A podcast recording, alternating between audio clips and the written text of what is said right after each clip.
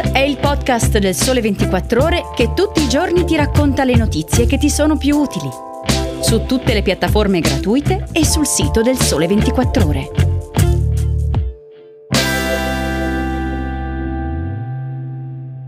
Ciao e bentornati all'ascolto di Start Weekend. Oggi è domenica 11 dicembre, io sono Enrico Marro e in questo podcast vi parlo del borgo svizzero delle Archistar, di arredi curvi senza spigoli e dei 5 oggetti tech dell'anno. Un villaggio alpino svizzero nel canton Grigioni che diventa la mecca dell'architettura. È l'incredibile storia di Vals che ha costruito le sue fortune e la sua fama su acqua e pietra. Dallo stabilimento della Valser Wasser, l'acqua minerale di Vals, partono ogni anno 4.000 autocarri carichi di bottiglie e sempre dal sottosuolo arriva un'acqua termale le cui prime fonti scritte sui suoi effetti curativi risalgono al XVII secolo. L'altra grande risorsa è la quarzite grigia, pietra dalle fini striature.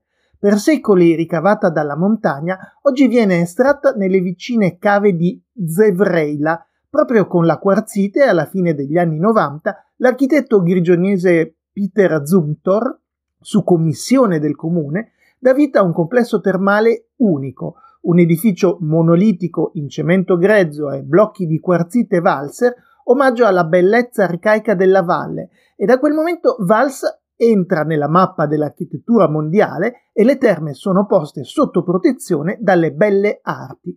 Negli ultimi anni poi è nato 7132 dal codice postale del comune, numero che identifica uno dei complessi alberghieri architettonicamente più interessanti della Svizzera, di cui fanno parte anche le 7132 terme. Il codice postale è una sorta di marchio di fabbrica che identifica un nuovo concetto di turismo al cui centro c'è la natura autentica di Vals. Per adattare il nuovo 7132 Hotel, totalmente ristrutturato al concetto architettonico delle terme Altre archistar sono state invitate a lasciare testimonianza del loro genio nella House of Architects, a fianco dell'edificio principale, hanno lavorato Pitem Zultor, Kengo Kuma, Tadao Ando e Thorn Mine. Così, per gli amanti del design, ogni camera della struttura rappresenta un'autentica immersione in un'esperienza architettonica unica nel suo genere. E ancora oggi si stanno pianificando altri progetti per continuare a sviluppare l'attrattività di questo piccolo borgo alpino per palati molto fini.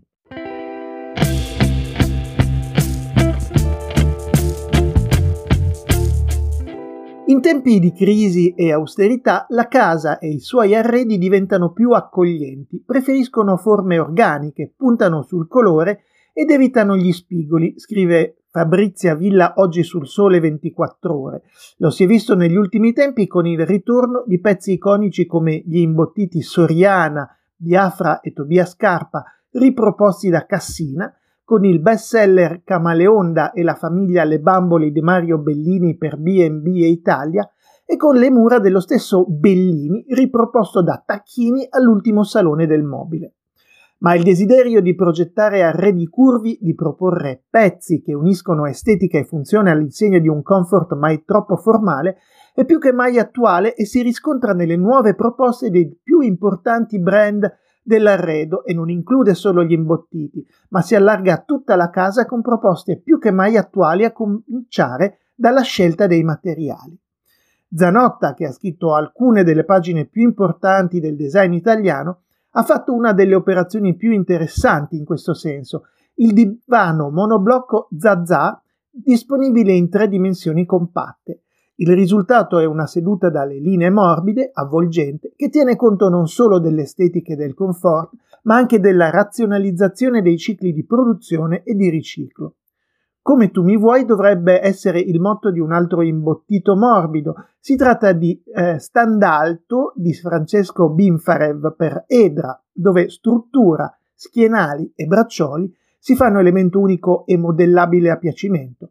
Basta una semplice pressione e schienali e braccioli diventano bassi, alti, obliqui, avvolgenti, rispondendo al desiderio momentaneo di chi li usa e conservando una loro leggerezza grazie alla sospensione da terra di 15 cm che ne fanno un progetto aereo.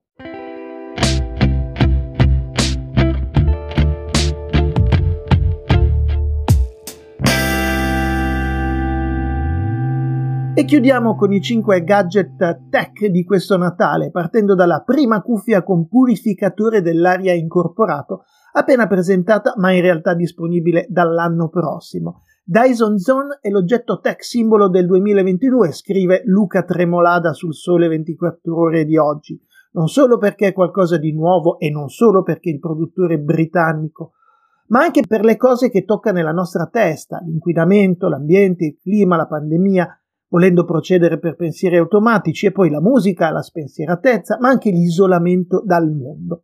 Il secondo oggetto è lo smartphone pieghevole. Dopo alcuni anni di sperimentazione questi dispositivi hanno raggiunto una sufficiente maturità per avere un senso commerciale. I prezzi sono notevolmente scesi, sono arrivati concorrenti credibili come Xiaomi, Oppo e Huawei, ma si resta nella fascia altissima di mercato, quella sopra i 1000 euro al pezzo. Terzo posto ai robot domestici. Roomba Combo J7 è la macchina più desiderata. Studia e impara come muoversi in autonomia a casa vostra. Il modello J7 riesce a pulire e lavare pavimenti, moquette e tappeti e costa 799 euro. Quarto oggetto totem del 2022 è il visore di realtà virtuale. Nel mondo pare ce ne siano 20 milioni di Meta Quest 2, che è un numero di tutto rispetto se contiamo che il caschetto di Mark Zuckerberg non è in vendita nei negozi fisici e nelle catene di elettronica di consumo. Più concreto infine, quinto oggetto, è lo smartwatch Huawei Watch D, dispositivo che misura e analizza i parametri vitali. Può farci l'elettrocardiogramma, la misurazione dell'ossigeno nel sangue, della pressione arteriosa in tempo reale.